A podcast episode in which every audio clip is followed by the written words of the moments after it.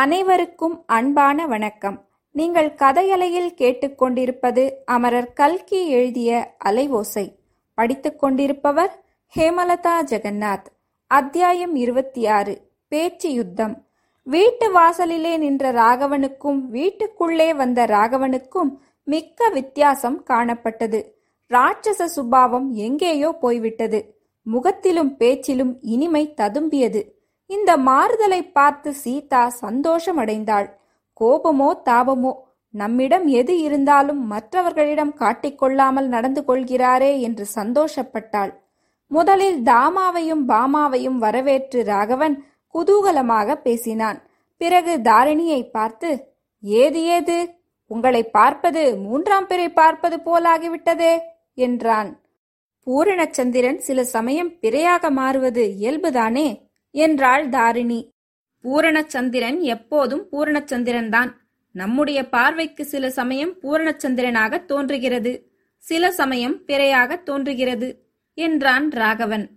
தாரிணி பதில் சொல்வதற்குள்ளே, ஆனால் ஒன்று மட்டும் நிச்சயம், சூரியனோடு சேர்ந்தால் சந்திரன் அடியோடு மறைந்துதான் போகும் என்று சொல்லிவிட்டு சூர்யாவை பார்த்தான்.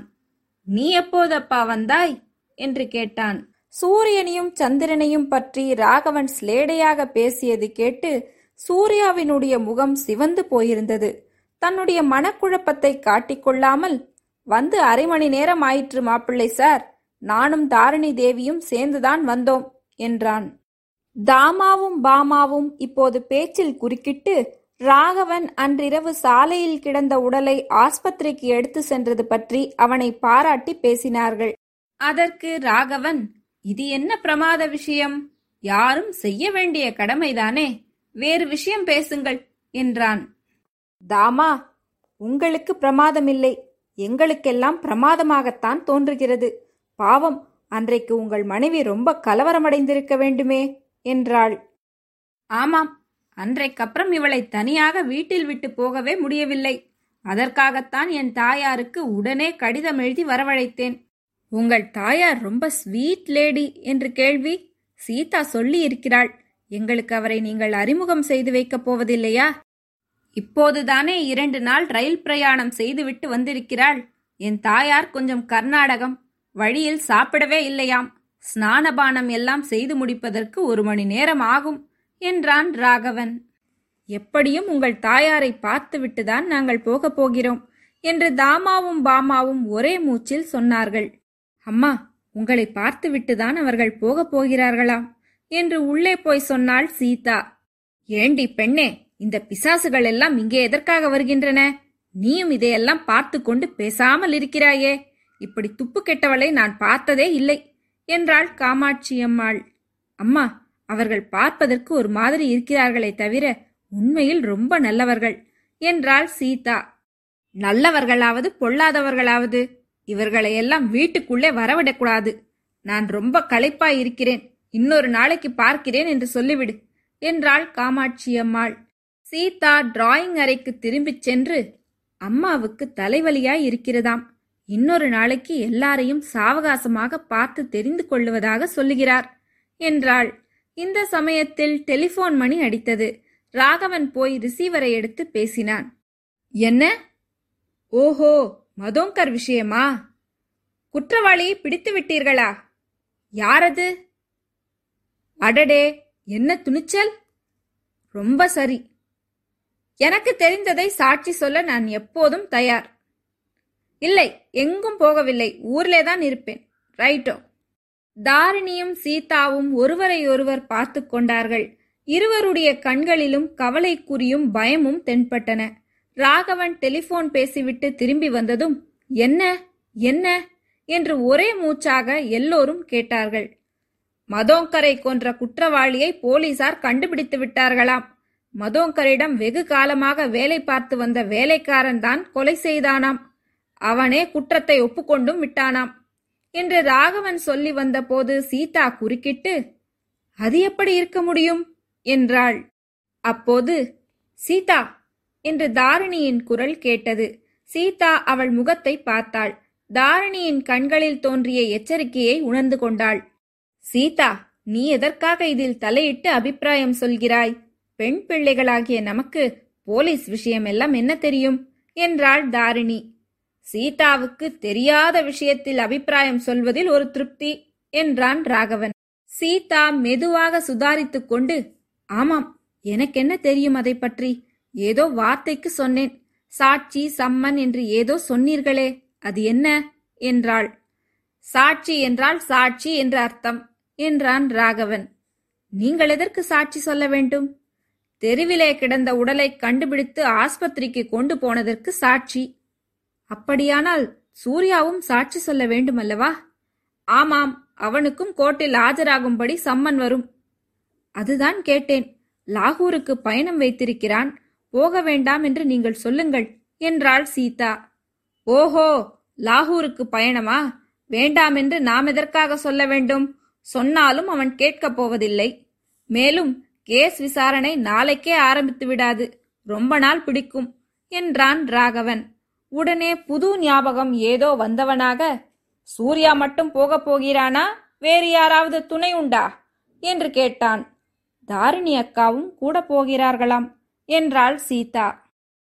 தாரிணி, இது உண்மையா? லாகூரில் இப்போது என்ன விசேஷம் என்று ராகவன் கவலை நிறைந்த குரலில் கேட்டான். அதை பற்றித்தான் இவ்வளவு நேரம் நாங்கள் விவாதம் செய்து கொண்டிருந்தோம். நீங்களே கேளுங்கள் மிஸ்டர் ராகவன். இந்தியா சுதந்திரமடைய வேண்டுமாம். சுதந்திரமடைந்ததும் சுதேச ராஜாக்கள், ராணிகள், திவான்கள், திவான்களுடைய பெண்கள் எல்லாரையும் ஒரேடியாக துவம்சம் செய்துவிட வேண்டுமாம். பெரிய உத்தியோகங்களையும் தொலைத்துவிட வேண்டுமாம். அதற்காக இவர்கள் லாகூர் போகிறார்களாம். எப்படி இருக்கிறது கதை என்று சொல்லிவிட்டு தாமா இடி இடி என்று சிரித்தாள். பாமாவும் கூட சேர்ந்து சிரித்தாள். சரி, ஆனால் லாகூருக்கு எதற்காக போக வேண்டும்? இந்தியாவின் சுதந்திரத்தை லாகூரிலே யாராவது ஒளித்து வைத்திருக்கிறார்களா என்று ராகவன் கேட்டதும் மறுபடியும் ஒரு பெரும் சிரிப்பு எழுந்தது. விஷயம் இன்னதென்று தெரிந்து கொள்ளாமலே ஓஹோ என்று சிரிக்கிறீர்கள். அதில் என்ன பிரயோஜனம்? வெற்று சிரிப்பு சிரித்துவிட்டால் எல்லாம் சரியாய் போய்விட்டதா என்றான் சூர்யா. எல்லோரும் கொஞ்சம் பேசாமல் இருங்கள், சிரிக்கவே கூடாது, கப்சிப். விஷயம் என்னதென்று மிஸ்டர் சூர்யா விளக்கமாக சொல்லட்டும். அப்படியும் நம்முடைய மூளையில் விஷயம் ஏறாவிட்டால் குதுப் மினார் உச்சியில் ஏறி தலைகீழாக விழுந்து உயிரை விடுவோம் என்றாள் பாமா. இனிமேல் யாராவது சிரித்தால் சூர்யா கையில் அகப்பட்டதை எடுத்து எரிந்து மண்டையை உடைத்து விடுவார், ஜாக்கிரதை என்றாள் தாமா. தாஜ்மஹலில் அவன் பொம்மையை எடுத்தெறிந்து தாரிணியை காயப்படுத்தியது பற்றியே இவ்விதம் தாமா குறிப்பிட்டாள். சூர்யா அதனால் தனக்கு ஏற்பட்ட அவமான உணர்ச்சியை அடக்கிக் கொண்டு மேலே சொன்னான். ஆமாம், சில சமயம் அவ்வாறு கோபம் வரத்தான் செய்கிறது. ஜனங்கள் இப்படி கொஞ்சம் கூட சிந்தனா சக்தி இல்லாமல் இருக்கிறார்களே என்று. இங்கிலீஷ் கல்வி முறை அப்படி நம்முடைய மூளையை கெடுத்திருக்கிறது. இரண்டாவது ஹென்றி விவாகம் செய்து கொண்ட தேதியும் ஏழாவது ஹென்றி விவாகரத்து செய்து கொண்ட தேதியும் முதலாவது சார்லஸ் பட்டமிழந்த தேதியும் மூன்றாவது ஜார்ஜுக்கு பைத்தியம் பிடித்த தேதியும் இப்படிப்பட்ட விஷயங்களையே மூளையில் போட்டு திணித்து விட்டால் சிந்தனை செய்யும் சக்தி நமக்கு எப்படி இருக்கும்? லாகூரில் யாராவது சுதந்திரத்தை ஒளித்து வைத்திருக்கிறார்களா என்று ராகவன் கேட்டார். எங்கேயும் யாரும் சுதந்திரத்தை ஒளித்து வைக்கவில்லை. அது தம் கண் முன்னே ஜோதிமயமாக பிரகாசித்துக் கொண்டிருக்கிறது. நாம் தான் பார்க்கும் சக்தி இல்லாத குருடர்களாக போய்விட்டோம். இந்தியாவின் சுதந்திரத்துக்கு இப்போது முக்கிய தடையாயிருப்பது இந்து முஸ்லிம் பிளவு. நாளுக்கு நாள் இந்த பிளவு அதிகமாகி வருகிறது. பஞ்சாபிலே சிலர் முஸ்லிம்களுக்கு தனி ராஜ்யம் வேண்டும் என்று கூட கேட்கத் தொடங்கியிருக்கிறார்கள். இவையெல்லாம் பிரிட்டிஷாரின் ராஜதந்திர சூழ்ச்சி. இந்த சூழ்ச்சிக்கு பதில் சூழ்ச்சி கண்டுபிடிக்கத்தான் லாகூரில் சோசியலிஸ்ட் கட்சி கூட்டம் நடைபெறுகிறது. இந்து முஸ்லிம் பிளவு பிரச்சாரத்துக்கு விதை பஞ்சாபிலே தான் போட்டிருக்கிறார்கள். இந்துக்களும் முஸ்லிம்களும் தனித்தனி இனம் என்று பிரச்சாரம் செய்ய தொடங்கியிருக்கிறார்கள். ஆதலால் நாங்களும் அங்கே போய் கூட்டம் போட்டு யோசனை செய்ய போகிறோம். ஓஹோ, இனிமேல் தான் யோசிக்க போகிறீர்களா என்று ஏளன குரலில் கூறினான் ராகவன். யோசனை எல்லாம் தயாராயிருக்கிறது. அதை காரியத்தில் நிறைவேற்ற திட்டம் போட வேண்டியதுதான் பாக்கி. இந்து முஸ்லிம் பிளவை இப்போது வளர்த்து வருகிறவர்கள் பதவி மோகம் கொண்ட அரசியல்வாதிகளும் அதிகார மோகம் கொண்ட சர்க்கார் உத்தியோகஸ்தர்களும் தான்.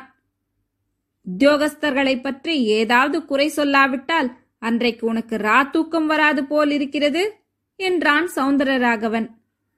சர்க்கார் உத்தியோகஸ்தர்கள்தான் இந்தியாவிலேயே படிப்புள்ள அறிவாளிகள். அவர்கள் அந்நிய ஆட்சியை இங்கே நிலைநாட்டுவதில் தங்களுடைய படிப்பையும் அறிவையும் செலவழித்து வருகிறார்கள். அவர்களை குற்றம் சொல்லாமல் வேறு யாரை குற்றம் சொல்வது? நன்றாக குற்றம் சொல், வேண்டாம் என்று சொல்லவில்லை. உன்னுடைய குற்றச்சாட்டுகளை எல்லாம் தாங்கிக் கொள்ள முடியும். உன்னுடைய அபாரமான யோசனை என்னவென்று சொல். சமூக வேற்றுமையும் துவேஷமும் மேல் வகுப்பாரிடையேதான் உற்பத்தியாகின்றன. அவர்களுடைய பிரச்சாரத்தினால் பாமர ஜனங்களும் கெட்டுப்போகிறார்கள். பாட்டாளி மக்கள், கிராமத்து குடியானவர்கள் முதலியவர்களிடையில் துவேஷம் இன்னும் பரவவில்லை. துவேஷத்துக்கு காரணமும் கிடையாது. ஏழை முஸ்லிமும் ஏழை இந்துவும் ஓரினம், பாட்டாளி முஸ்லிமும் பாட்டாளி இந்துவும் ஒரே ஜாதி. அம்மாதிரியே முதலாளி முஸ்லிமும் முதலாளி இந்துவும் ஒரே ஜாதி. இதை எடுத்துக்காட்டி முஸ்லிம் பாமர மக்களிடையே தீவிர பிரச்சாரம் செய்ய போகிறோம். கொக்கின் தலையிலே வெண்ணெய் வைத்து பிடிக்கிற கதைதான். சண்டை என்று வரும்போது ஏழை முஸ்லிமும் பணக்கார முஸ்லிமும் தொழிலாளி முஸ்லிமும் முதலாளி முஸ்லிமும் சப்ராசி முஸ்லிமும் ஐசிஎஸ் முஸ்லிமும் ஒன்று சேர்ந்து கொள்வார்கள். ஒரு நாளும் ஏழை முஸ்லிம்கள் ஏழை இந்துக்களுடன் சேரமாட்டார்கள். ஆகையால் நீயும் உன்னுடைய சகாக்களும் சுதந்திரத்தை பிடிப்பதற்கு இந்த வழியை மட்டும் நம்பியிருக்கும் வரையில் எங்கள் உத்தியோகங்களுக்கும் ஆபத்தில்லை, உங்கள் அப்பாவின் திவான் வேலைக்கும் ஆபத்தில்லை என்று தாமா பாமாவை பார்த்து சொன்னான் ராகவன்.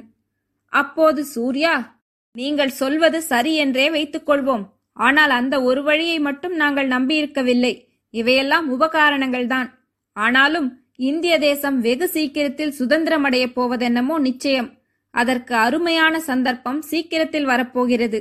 ஆனால் அந்த சந்தர்ப்பத்தை நாம் பயன்படுத்தி கொள்ளாமல் ஏமாந்துவிடக்கூடாது. நல்ல வேளையாக தீர்க்க திருஷ்டியுடன் நமக்கு வழிகாட்டக்கூடிய தலைவர் ஒருவர் கிடைத்திருக்கிறார். இந்தியாவுக்கு சுதந்திரம் அளிக்கப் போகும் தலைவர் ஸ்ரீ சுபாஷ் சந்திர போஸ் தான். ஹரிபுரா காங்கிரஸில் எங்களை போன்ற இளைஞர்களையெல்லாம் தனியாக கூட்டி அவர் பேசினார். ஜெர்மனியிலும் இத்தாலியிலும் அவர் நேரிலே பார்த்துவிட்டு வந்த விஷயங்களை எடுத்து கூறினார். வெகு சீக்கிரத்தில் உலக யுத்தம் வரப்போவது நிச்சயம். அப்போதுதான் இந்தியாவின் சந்தர்ப்பம் என்று சொன்னார்.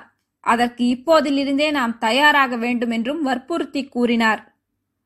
ஒரு நாளும் உலக யுத்தம் வரப்போவதில்லை. நானும் தான் ஐரோப்பாவுக்கு போய்விட்டு வந்திருக்கிறேன்.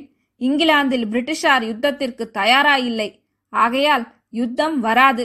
ஹிட்லரும் முசோலினியும் வெறும் மிரட்டலினால் எவ்வளவு முடியுமோ அவ்வளவுக்கு தங்கள் காரியங்களை சாதித்து கொண்டு போவார்கள் என்று சொன்னான் சௌந்தரராகவன்.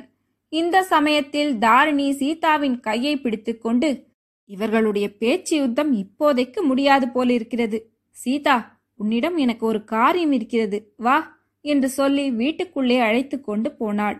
இருபத்தி ஆறாம் அத்தியாயம் முடிவுற்றது. நன்றி.